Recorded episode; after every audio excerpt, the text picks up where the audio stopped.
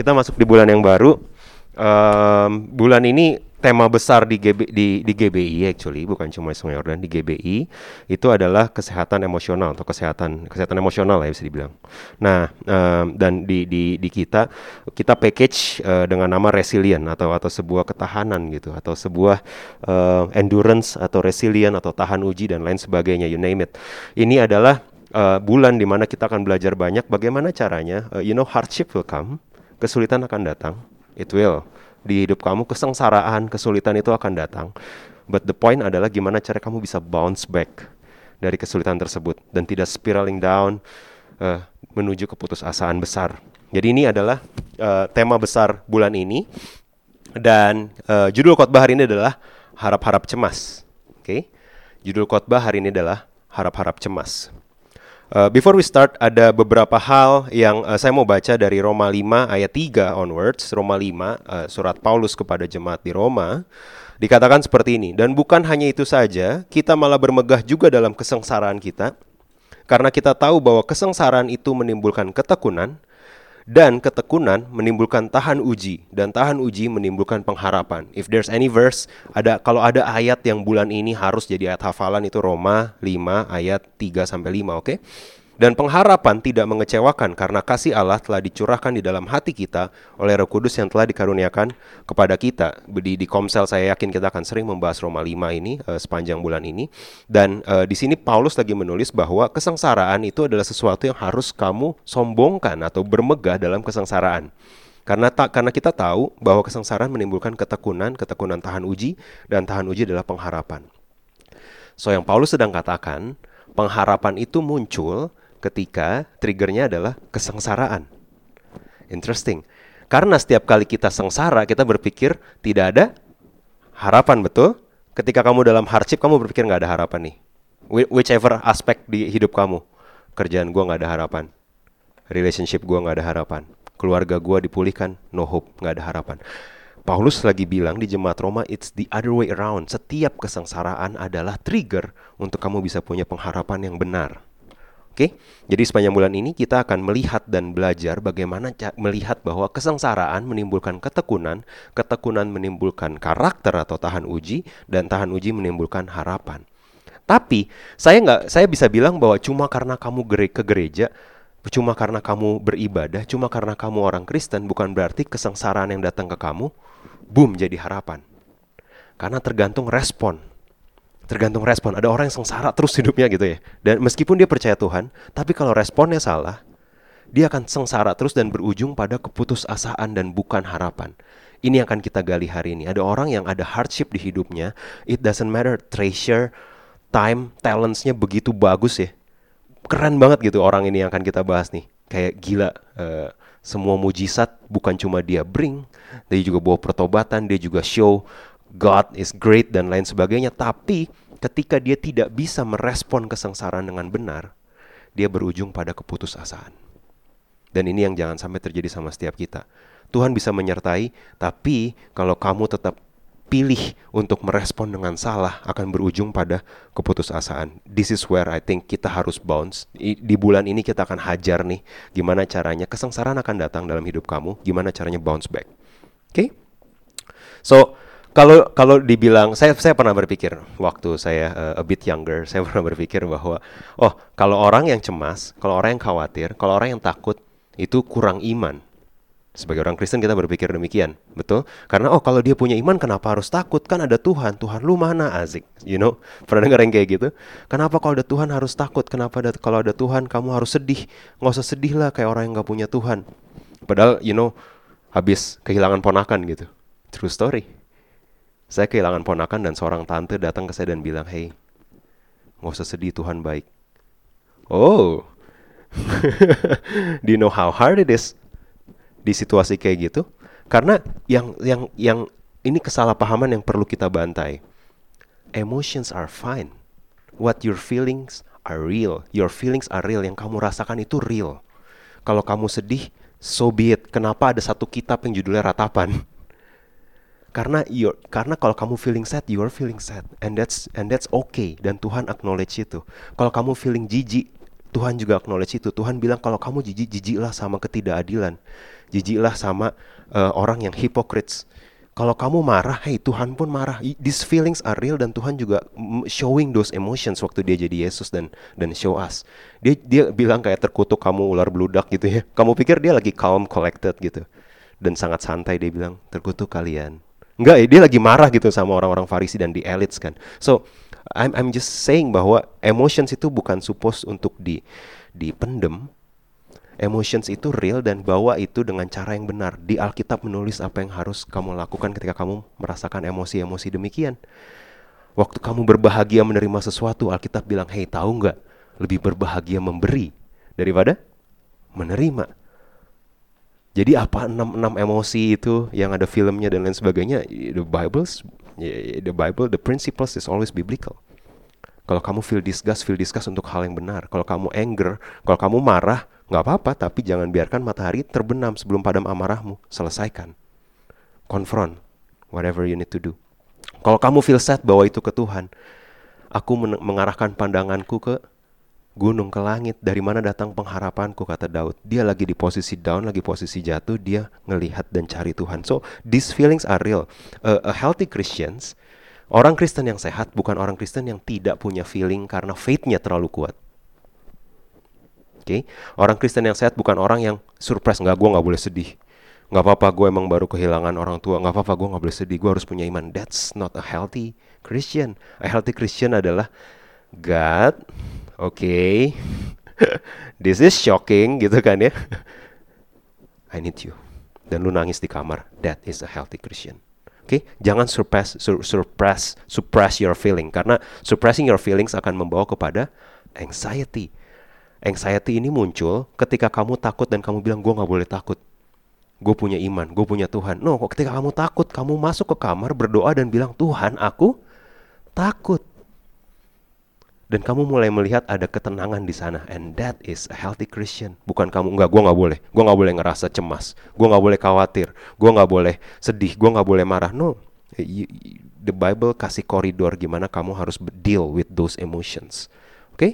so there's a healthy Christian. Bukan disuppress tapi the Bible affirm these feelings. Dan kita perlu menyalurkannya atau meresponi dengan tepat.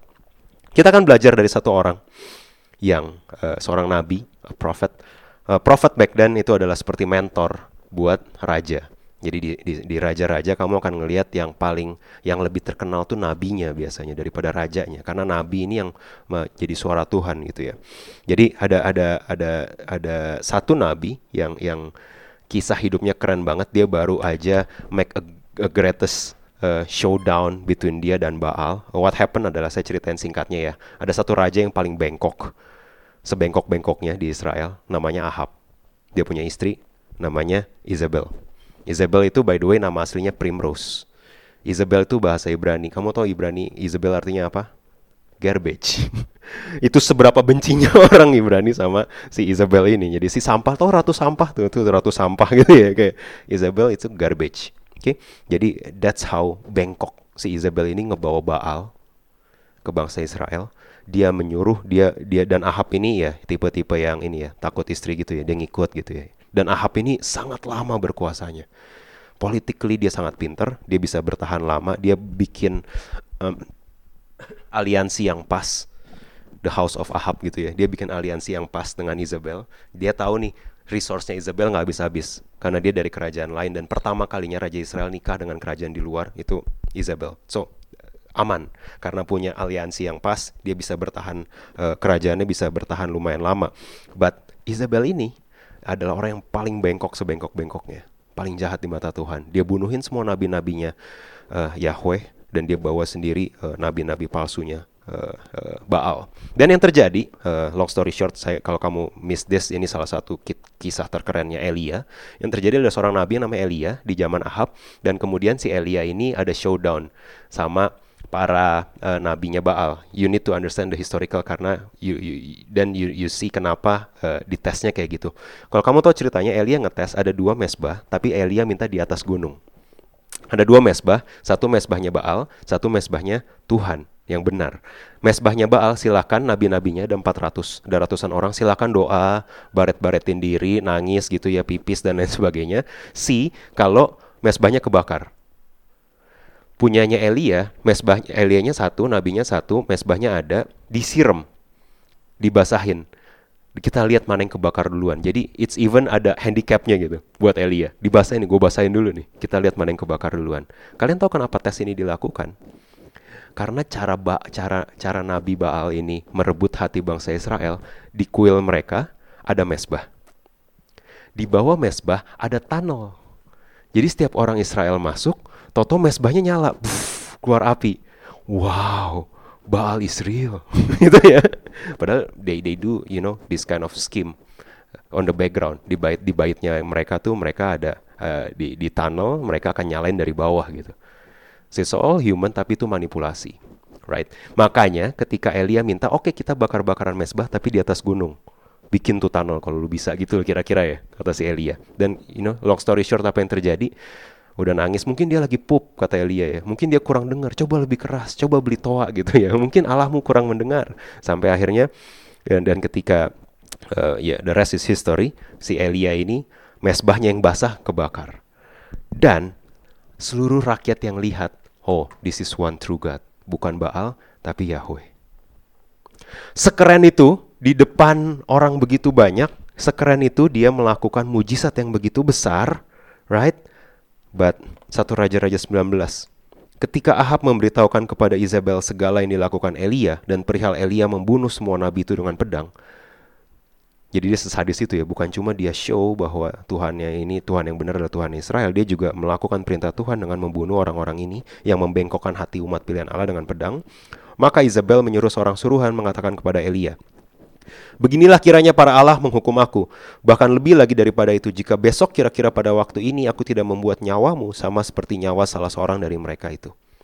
So ada satu ancaman dari Isabel yang bilang, Hey, see, this time tomorrow lu akan mati seperti nabi-nabi ini. Maka takutlah ia, si Elia, lalu ia bangkit dan pergi menyelamatkan nyawanya, dan setelah sampai ke Bersheba yang termasuk wilayah Yehuda, ia meninggalkan bujangnya di sana, tetapi ia sendiri masuk ke padang gurun sehari perjalanan jauhnya, lalu duduk di bawah sebuah pohon arar. Kemudian ia ingin mati, katanya, cukuplah itu. Sekarang ya Tuhan ambillah nyawaku, sebab aku ini tidak lebih baik daripada nenek moyangku. Dia baru aja menang battle on a mountain di depan banyak orang, tapi ada musuh yang lebih besar di kepala dia, yaitu Isabel. Dia baru lihat api nyamber di depan 450 nabi palsu, tapi satu perkataan indirect dari Isabel bikin dia cowering dan kabur. Dia cabut. Dia kabur ke padang gurun bahkan. Cukup, sekarang ambillah nyawaku, udah gue mati aja deh, kata dia. Ini ada perbedaan mendasar karena ada satu peristiwa lain kalau kamu ingat di perjanjian lama, very similar. Ada satu orang yang namanya Musa, betul. Dia datang ke hadapan Firaun, Firaun says no, dia tidak cower. Dia stays true dengan apa yang dia harus lakukan, apa yang jadi panggilan Tuhan. Musa punya se sejumlah besar alasan buat dibunuh di tempat. Tapi dia datang. sepuluh kali, dia sepuluh kali datang. Dia jalanin apa yang jadi apa yang Tuhan mau meskipun dia di hadapan orang yang sangat berkuasa. Dia Firaun punya otoritas atas bangsa Israel, tapi Firaun nggak punya power atas Musa dan apa yang dia lakukan. Isabel punya otoritas atas bangsa Israel karena dia ratu sampah, tapi dia juga punya power atas apa yang dilakukan atau tidak dilakukan oleh Elia. Beda ya? Cuma karena seorang punya otoritas bukan berarti mereka punya power ngerebut panggilan kamu. 2024 ketika pemilu presidennya bisa jadi bukan yang kamu mau. Mereka punya otoritas atas kamu, bukan berarti mereka punya power ngerebut your calling, your identity, your peace. Kamu menjadi saluran berkat nggak berubah cuma karena otoritasnya berubah. Get it? Cuma karena ada yang punya otoritas atas kamu bukan berarti mereka punya power atas kamu. Masalahnya di poin pertama saya, hari ini kita memberikan kunci hati dan sukacita kita ke orang lain. They have power untuk obrak-abrik rumah kita gitu. Pernah kasih kunci rumah ke orang dan bilang, Eh, Pak, saya baru pindah nih ke sini nih kuncinya ya. Why? Why would you do that? Bener gak? Kamu pernah ngasih orang yang gak dikenal kunci? Kayak ada orang yang uh, maling rumah kamu, example, kamu tahu dia ternyata pemulung yang setiap hari lewat. Adakah yang melakukan, oke, okay, saya kasih, oke okay, nih uh, untuk semua pemulung, saya menunjukkan bahwa saya itu orang Kristen. Saya kasih semua kunci saya ke semua pemulung lainnya. Saya mau berbagi. You know, that's a silly things to do, bener kan? Tapi masalahnya di hati kita, we do that. Kita kasih kuncinya ke orang yang tidak harusnya punya the keys to your heart.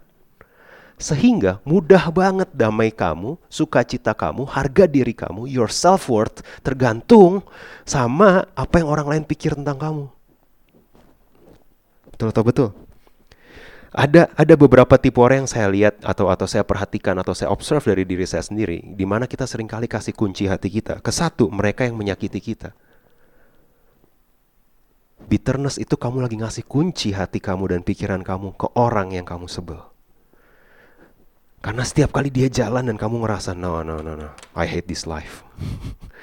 Sukacita kamu tiba-tiba hilang ngeliat instastory dia gitu kan. Why? Why do you give the keys to your joy, to your peace, to your self-worth ke orang yang menyakiti kamu? Sounds silly because it is. Ketika kamu menyerahkan ini, kamu membiarkan bitterness, grudges, ini tetap tinggal apa tuh grudges bahasa Indonesia-nya kedongkolan kepahitan ini kamu simpan terus terhadap seseorang dan kamu biarkan dia keberhasilan dia bikin kamu hmm, lihat nanti gua proof berani-beraninya lu putusin gua gitu kan I mean something like that mereka yang menyakiti kita don't give them the keys to your heart Kedua, mereka yang punya otoritas atas kita, kayak Isabel terhadap Elia. Don't give them the keys to your heart cuma karena satu capres naik bukan berarti you know your life berantakan. No, your calling is still true, your identity is still true. Betul? Jangan kasih uh, cuma karena bos kamu mispersepsi partner bisnis kamu atau manajer kamu atau your your director atau your CEO cuma karena mereka salah tanggap mengenai kamu bukan berarti kamu perlu kehilangan sukacita. You hear, you need to hear this some people will misunderstood you to the grave. Beberapa orang akan berpikir salah tentang lu sampai hari mereka mati dan mereka nggak mau ngerubah. Wah, si ini emang anaknya nggak bener. It doesn't matter seberapa banyak kamu proof kamu udah berubah. It doesn't matter seberapa banyak kamu proof kamu itu udah bertobat dan kamu uh, does, uh, bahkan lebih jauh. It doesn't matter seberapa banyak kamu proof bahwa kamu yang benar dia yang salah. They will misunderstood you to the grave, and that's okay melegakan nggak teman-teman? And that's okay, that's fine. Kamu nggak harus win approvalnya setiap orang. If there's anyone kamu perlu win approvalnya, approval Tuhan. Ketika ada yang nggak approve kamu, ada otoritas, ada manager, ada director, ada GM, ada CEO, doesn't matter. Ada yang nggak approve kamu, check your heart. Apakah saya sudah melakukan bagian saya dengan benar? Itu pertanyaannya. Kalau sudah, fine. Identitas kamu nggak bisa berubah cuma karena ada orang yang mispersepsi kamu. Melegakan? I hope this bring bring out bring bring uh, apa release some burden dari beberapa di antara kamu. Oke, okay? ketiga, mereka yang berbeda pandangan dengan kita ini lebih parah. Kamu mau semua orang persepsinya sama kayak kamu. Sehingga kalau, kok dia mikirnya gitu sih? Ya biarin aja coy gitu kan ya. Diri-diri dia, pikiran-pikiran dia, ya kan? Childhood-childhoodnya dia, ya kan? Ya kamu udah sampaikan pendapat kamu, kamu udah sampaikan yang menurut kamu benar. Kalau dia masih berbeda pandangan, that's fine. Gak perlu kamu kehilangan sukacita, kehilangan damai sejahtera cuma karena itu. So poin pertama, evaluasi siapa sumber anxiety kamu. Karena anxiety kamu bisa muncul saat kamu membiarkan ada situasi atau orang lain berkuasa atas your well-being. It's not supposed to be that way. It could be your spouse bisa jadi partner kamu, bisa jadi pacar kamu, tunangan kamu, suami kamu, istri kamu. Hey, you know what? Jangan don't even give the key of your joy ke mereka. Sumber sukacita kamu karena kamu nempel sama Tuhan. Kalau lu mulai drain, cek sumbernya. Benar? Sama Tuhannya masih sehat atau enggak? Gitu. Oke? Okay? Ini yang pertama. Don't give people power over you. Cek siapa yang hari-hari ini holding your joy. Mungkin pertanyaan yang kamu sering dengar di gereja adalah apa yang menjadi goliat kamu hari-hari ini. Betul? Betul, sering dengar ya di khotbah-khotbah. Mungkin pertanyaannya hari ini ke setiap kita, ke diri masing-masing. Siapa Isabelnya kamu? Siapa yang suaranya lebih penting buat lu daripada suara Tuhan? Tuhan baik sama lu, tapi selama partner gua, sama bisnis partner gua masih ngerasa gua nggak baik, gua ngerasa nggak enough gue ngerasa nggak joy. Selama pacar gue selama suami gue istri gue nggak selama bos gue tidak memandang gue gue nggak feel enough. I feel drained. Hey siapa yang jadi Isabelnya lu hari-hari ini selama gue ngelihat mantan gue selama gue ngelihat orang yang mengkhianatin gue I feel drained hey careful siapa yang jadi Isabel kamu hari-hari ini deal with it jangan takut sama dia takut sama Tuhan Makanya Tuhan bilang apa? Jangan takut sama orang yang bisa mengambil nyawa. Betul, takutlah sama siapa yang menentukan after death gitu. Setelah nyawanya selesai, ke mana? Nah itu yang pegang Tuhan. Kenapa lu takut sama yang ngambil nyawa? Jesus saying that. So, ini yang pertama. Siapa Isabel kamu? Siapa yang hari ini suaranya kamu lebih kamu dengar lebih kenceng dari suara Tuhan dan kamu lebih percaya rep, apa? Uh, kamu lebih percaya pandangan Dia dari pandangan Tuhan atas diri lu. Oke, okay? that's the first. Lanjut, setelah Elia dikasih makan sama Tuhan, dia kabur Tuhan kasih dia makan loh. Tadi nyanyi Reckless Love ya. There's no mountain you won't climb up coming after me. Ini dia lagi lari kabur dari panggilan Tuhan. Dia lagi kabur Tuhan nggak? Tuhan sebelum negur dia di Gunung Horeb, di padang gurun Tuhan kasih dia makanan. That's how good. Itu nggak out of character ya dari Tuhan ya. Kemudian habis itu dia setelah dari padang gurun singkat cerita dia Tuhan suruh dia ke Gunung Horeb. Dia ke Gunung Horeb. Ayat 9. Di sana masuklah ia, Elia, ke dalam sebuah gua dan bermalam di situ. Maka firman Tuhan datang kepadanya demikian.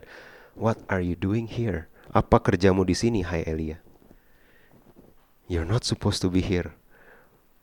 Beberapa di antara kita perlu dengar ini. What are you doing here? di kekecewaan ini. What are you doing here di bitterness ini? You're not supposed to be here. You're supposed to be doing something else kata Tuhan. Tapi kita lagi ngumpet di gua gitu ya. Aku bekerja sekiat-giatnya bagi Tuhan Allah semesta alam karena orang Israel meninggalkan perjanjianmu. Orang Israel meninggalkan perjanjianmu. This is important. Meruntuhkan mesbahmu dan membunuh nabi-nabimu dengan pedang. Only me, hanya aku seorang dirilah yang masih hidup dan mereka ingin mencabut nyawaku. Dia lagi ngadu ke Tuhan. Orang Israel, orang pilihanmu ini meninggalkan perjanjianmu, meruntuhkan mesbahmu dan membunuh nabi-nabimu. Pay attention. Ini satu Raja-Raja 19 ayat 10. Oke? Okay? Kalau kita balik di satu Raja-Raja 18 ayat 3, apakah feelingnya Elia ini validate benar atau tidak? Apakah fakta yang di kepala dia benar atau tidak? Kita baca satu Raja-Raja 18 ayat 3. Sebab itu Ahab telah memanggil Obaja menjadi kepala istana. Obaja itu seorang yang sungguh-sungguh takut akan Tuhan.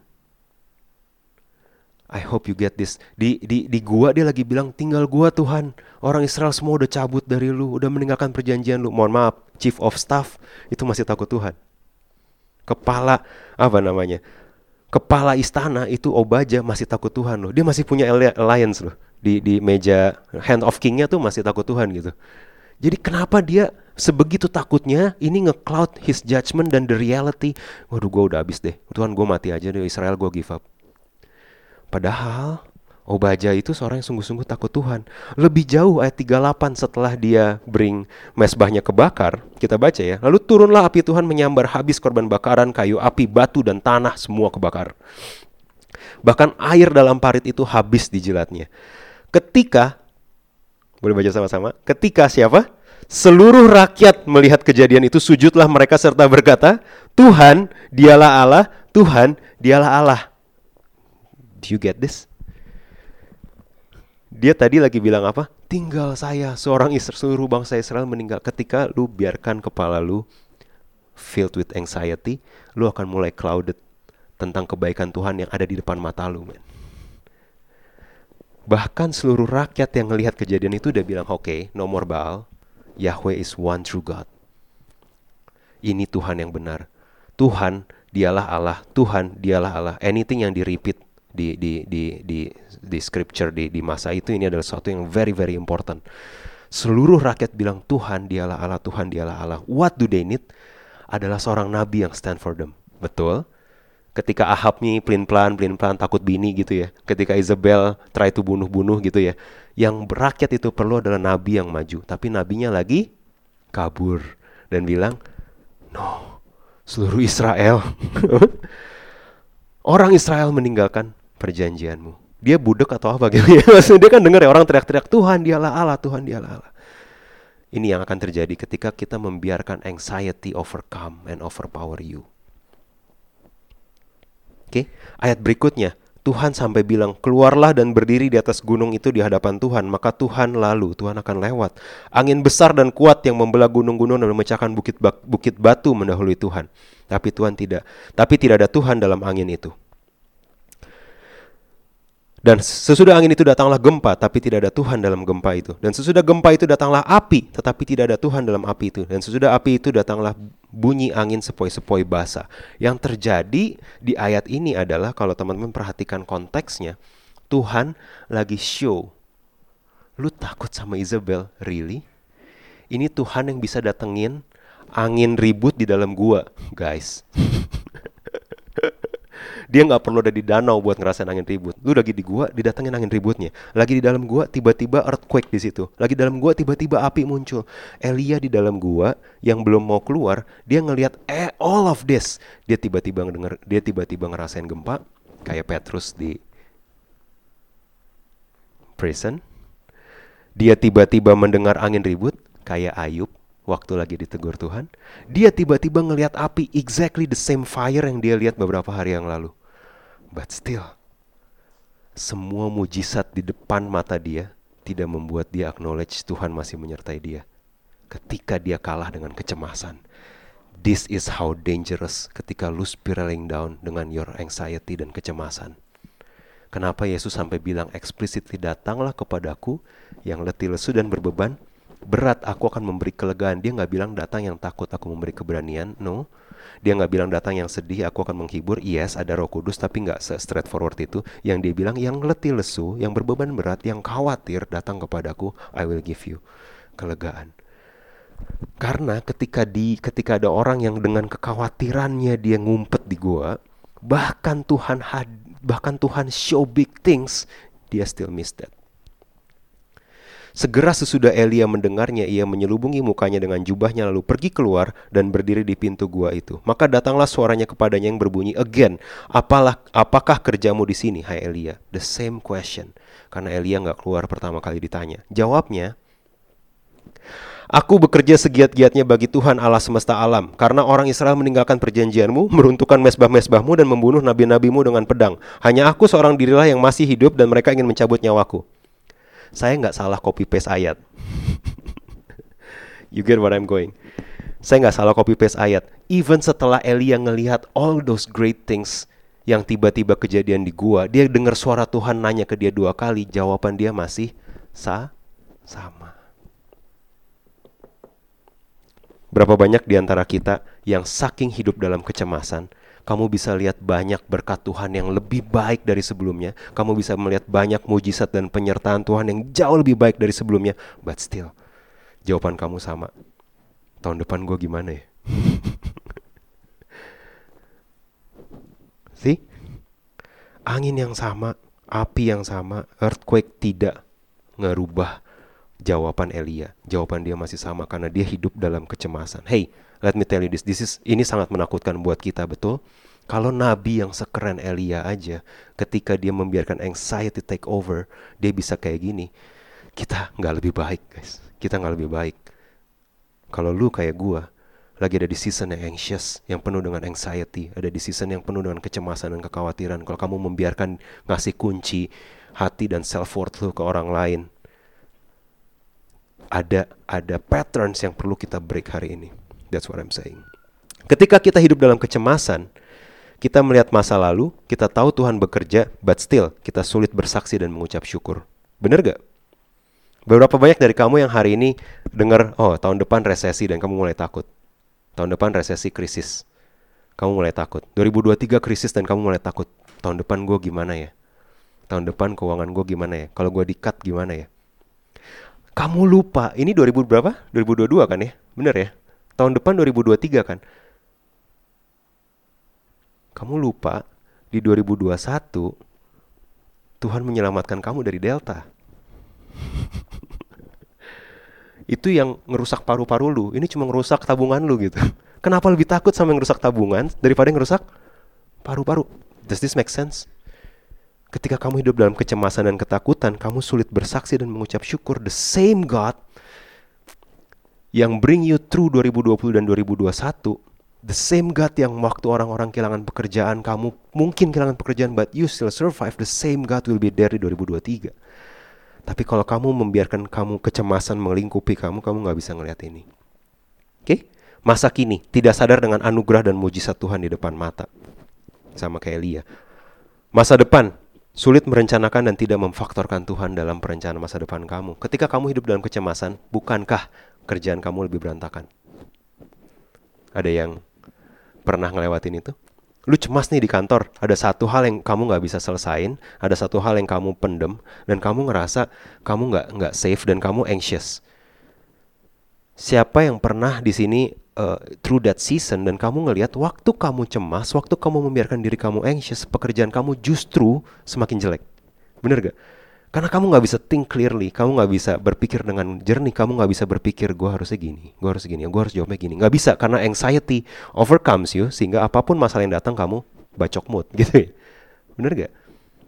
Ketika kamu membiarkan hidup dalam kecemasan, bahkan di masa kini kamu nggak sadar dan kamu nggak bisa di masa depan kamu nggak bisa merencanakan dan tidak memfaktorkan Tuhan. Kalau kamu hidup kecemasan, saya perlu address ini specifically. Kalau kamu hidup dalam kecemasan, kamu cemas, kamu takut dihianati. Kamu cemas, kamu takut keluarga kamu yang baru, rumah tanggamu yang baru kayak rumah tangga kamu, ke rumah tangga papa mama kamu. Dan kamu cemas, kamu anxious. Gimana ya?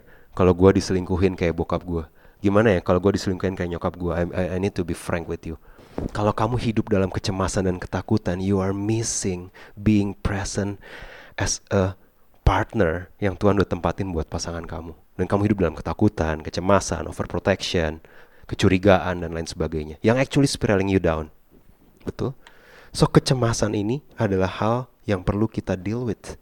kamu nggak harusnya anxious. Kamu bisa takut, kamu bisa sedih, kamu bisa jijik, kamu bisa bawa itu ke Tuhan. Tapi kamu nggak boleh cemas terlalu lama. Kamu harus bounce back. Got it? Kecemasan membuat kita melupakan peran Tuhan di masa lalu, melewatkan peran Tuhan di saat ini, dan mengucilkan peran Tuhan di masa depan. Living with anxiety membuat kamu lupa seberapa gedenya Tuhan yang lindungin kamu back then, seberapa aktifnya Tuhan hari ini lagi nolong lu, betul? Kamu nggak bisa ngeliat itu karena kamu lagi anxious. Dan seberapa besar dan amannya future kamu bukan karena lu pinter, bukan karena treasure lu banyak, bukan karena investment decision lu baik, bukan karena kamu pindah kerja yang lebih bagus, bukan karena kamu buka bisnis baru, karena tapi masa depan kamu aman karena God is there already. Karena Tuhan udah ada di sana and you're safe.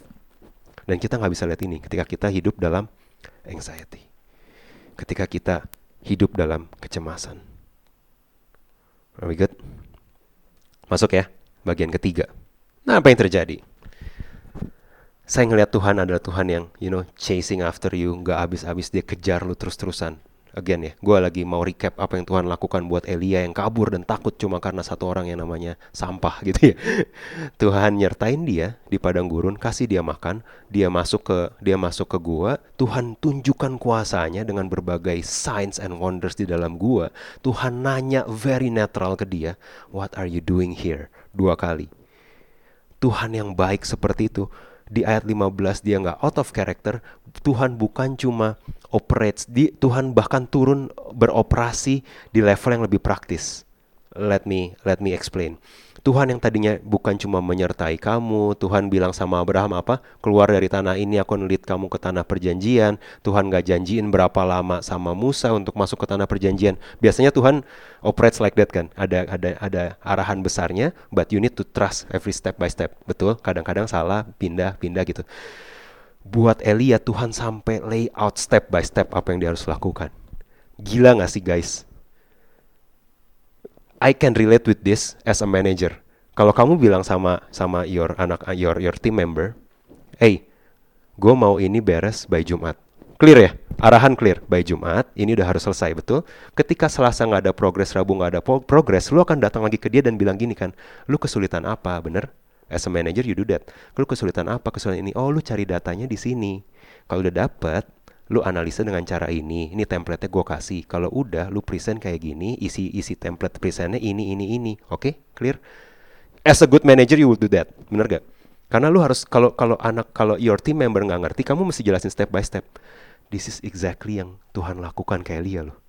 Gila men. He's the best manager. Best coach slash mentor, whatever. Firman Tuhan kepadanya, satu, pergilah ke jalanmu melalui padang gurun ke Damsyik. Dia even kasih tahu jalan ya ke Google Maps. Gila men dia nggak negur, dia nggak marahin Elia yang lagi kabur guys. Again, dia cuma bilang satu pergi ke padang gurun melalui Damsyik. Setelah engkau sampai, engkau harus mengurapi Hazael jadi raja atas Aram. Very specific dia nggak bilang kamu akan menemukan seseorang agak tinggi, yang paling tinggi tapi paling baik. Hati-hati jangan salah. Enggak ya, dia nggak ngomong kayak gitu ya.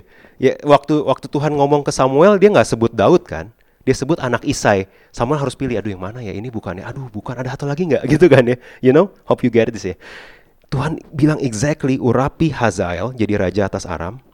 Kedua, juga Urapi Yehu, cucu Nimsi, bahkan dikasih tau Yehu anak siapa, jangan-jangan salah gitu ya.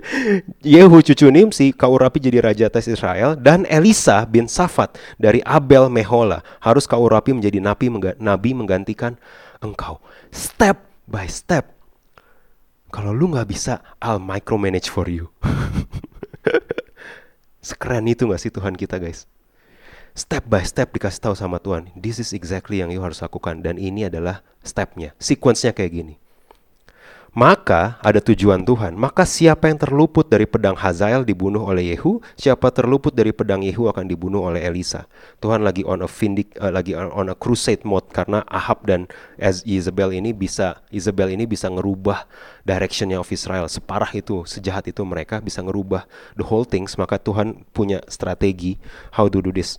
Ayat 8, tetapi aku akan meninggalkan 7000 orang di Israel, yakni semua yang tidak sujud menyembah Baal, yang mulutnya tidak mencium dia. Exactly Tuhan tahu apa yang dia mau lakukan dan dia punya desain atas Israel. Dan dia kasih privilege buat si pelarian ini, buat get back dan lanjutin agendanya dia. It's a privilege. Jangan lu ngerasa kok gue Elia, talent gue banyak, treasure gue banyak, CV gue bagus bunuh 400 nabi. No, no, no. It's a privilege waktu Tuhan bilang, I will do this. I want you to be part of it. It's a privilege buat dia. Saya belum pernah dik lebih jauh setelah Tuhan kasih step by step gitu ya. Ini kan lagi ini ya performance review ya. Terus Tuhan datang, ini tiga step yang lo harus lakukan. Hopefully you'll do this.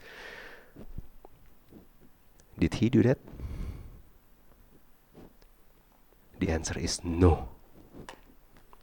Waktu anxiety nguasain lu, Tuhan bisa datang ke kamu, set, set up your to-do list and Google Task for you, and you can still miss it.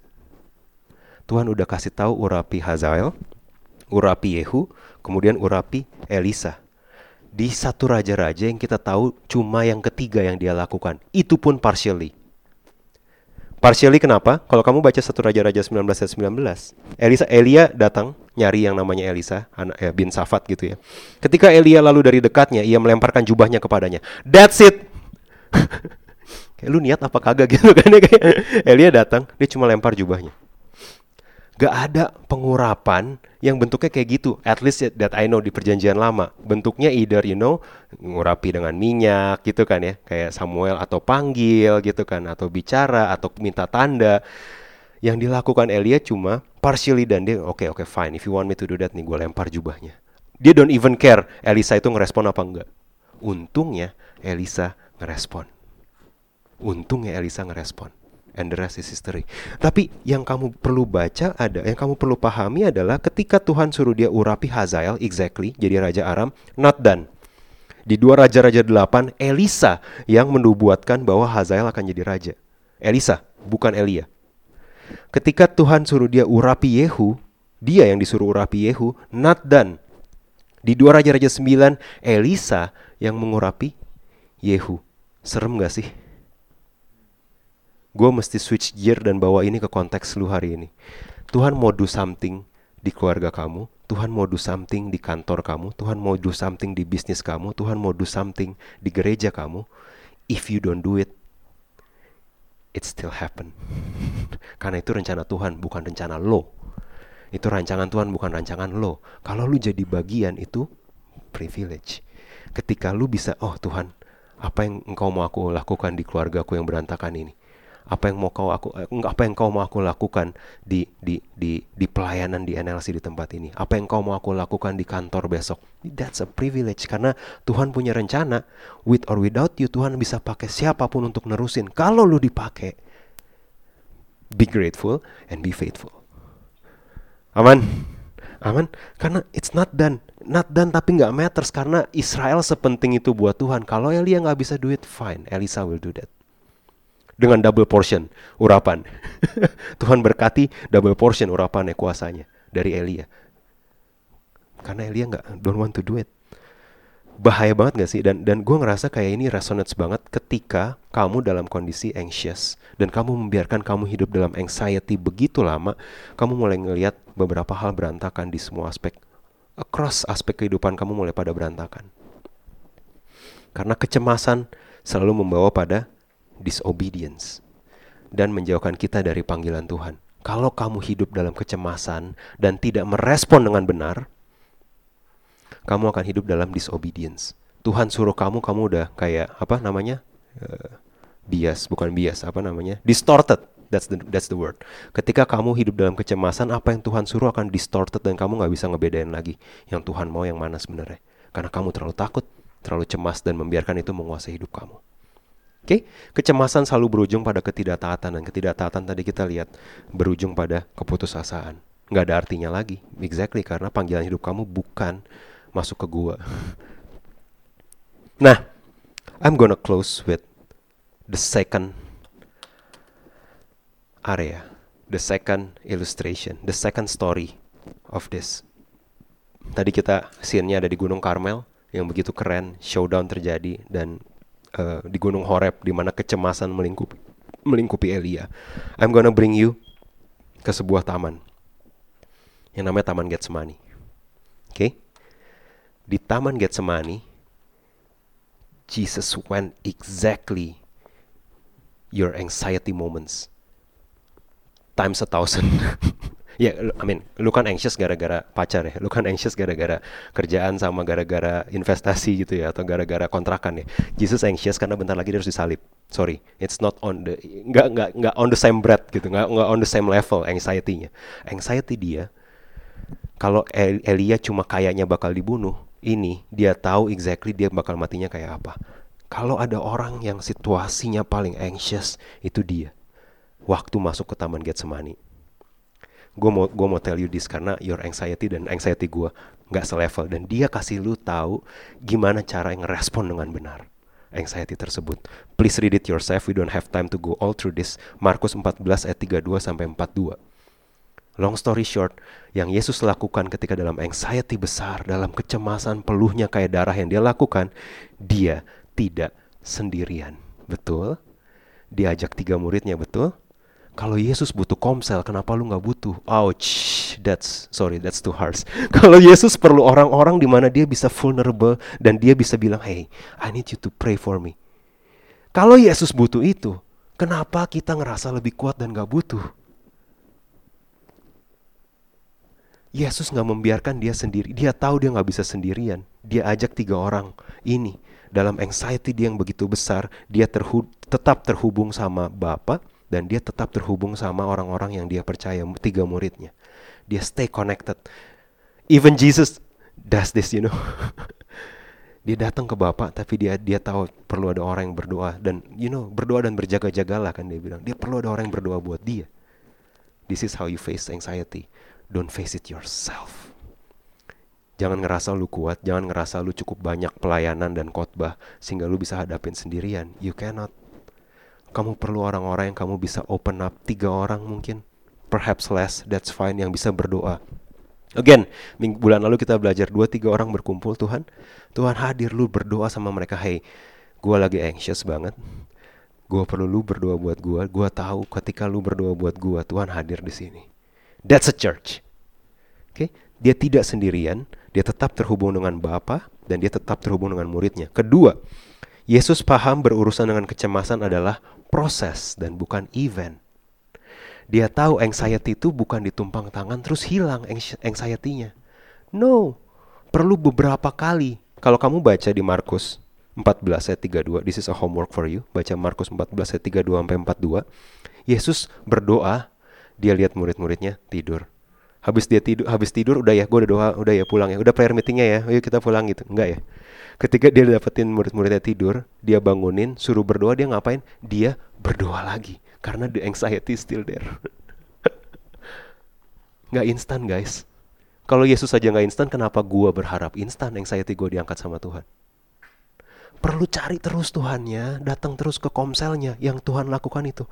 Sekali ketiduran balik masih anxious. Dia lihat, aduh murid-murid gue mana ya? Dia datang, murid-muridnya lagi tidur. Hey, I don't know. Dulu gue berpikir murid-muridnya tidur karena karena they didn't care about Jesus. I don't think so. Makin ke sini gue berpikir bahwa mereka beneran lagi care banget gitu. Mereka lagi mereka tahu Tuhannya lagi anxious. Dan tapi mereka terlalu capek dan don't know what to do. They just tired and they go to sleep. Dan Tuhan cuma bangunin mereka dan bilang, hey doain lagi dong.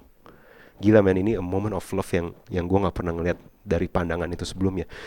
Dia bangunin murid-muridnya, dia balik lagi ke Bapa buat berdoa lagi. Tiga kali dia datang ke murid-muridnya, bangunin lagi dia balik lagi ke Bapa. Kalau Tuhan aja butuh beberapa kali proses sampai dia bisa oke, okay, let's go and face it. Di akhir di towards ayat 42 Tuhan bilang, "Oke, okay, the time's come. I'm ready now." Kalau Tuhan aja butuh beberapa kali loh untuk lepas dari kecemasan ini. Kita lupa berdoa. Gitu kan ya. Tuhan aja berdoa sekali nggak cukup. Berdoa dan minta murid-muridnya berdoa sekali nggak cukup. Dia tahu berurusan dengan anxiety ini seproses, it's an ongoing process. Dia perlu lakukan terus sampai dia menang dan jalan lagi ke panggilan dia. Dia bisa kabur? Bisa. Bisa kabur seriously. Orang-orang bangsa Yahudi itu for some reason atau Romawi whichever, mereka bahkan butuh Yudas buat ngenalin Yesus yang mana, betul? So in a way, kalau Yesus mau kabur gitu ya, slip in the crowd gitu kayak Assassin's Creed dia kabur gitu ya, pakai pakai hoodie terus dia kabur bisa nggak? Bisa. Kayak Elia bisa. Tapi dia nggak kabur, dia tahu panggilan dia di dalam hardship ini. Tidak seperti Elia yang sudah melihat hardship, sudah melihat rakyat bertobat, masih kabur. Yesus give us a true example waktu dia anxious yes hardship akan datang bersama dengan panggilan. Jangan berpikir panggilan lu besar hardshipnya kecil. Jarang yang kayak gitu guys. Makin besar panggilan lu hardshipnya makin besar. Anxiety-nya yang datang dengan hardship juga akan semakin besar. Makanya makin perlu nempel sama Tuhan. Yang ketiga Yesus menerima panggilannya dan memenuhi tujuannya. Dia tahu Iya, dia perlu menghadapin itu. Dia tahu dia nggak bisa kabur dari ludah itu. Dia tahu dia nggak bisa kabur dari mahkota duri itu. Dia tahu dia nggak bisa kabur dari salib itu. Tapi dia tahu itu panggilan dia. Jadi dia soldier on. Di tengah soldiers yang nangkap dia, dia paling soldier. Dia soldier on. Karena dia tahu dia bisa kabur. Karena dia tahu anxiety itu sempat menguasain dia. Tapi dia tahu dia harus memenuhi tujuan dia. So pertanyaannya ke kita hari-hari ini kalau lu dalam situasi anxious memasuki season yang baru atau you are in the middle of season yang sangat bikin lu cemas. The good news hari ini adalah Tuhan kasih role model apa yang kamu perlu lakukan. Amin. Dia tidak sendirian, dia tahu dia butuh orang yang berdoa buat dia. Nggak semua muridnya. And that's fine. Dia tahu dia tetap harus terhubung sama Bapak, dia tahu dia tetap harus berdoa sendiri, nangis dan ngomong meskipun dia tahu dia synchronize ya. Apa yang dia pikir sama Bapak pikir I think selalu sama. He's God. Tapi dia tahu dia tetap harus berdoa. Dia tahu it, it takes time sampai dia bisa overcome anxiety ini. Dia tahu ini proses dan bukan event. Gak ada satu tumpang tangan, satu ibadah yang bikin anxiety dia pergi. Dan dia tahu bahwa ada panggilan dia dalam hardship ini. Jadi dia harus hold it on meskipun penuh dengan anxiety. Hope you're good. Saya boleh undang uh, tim present worship.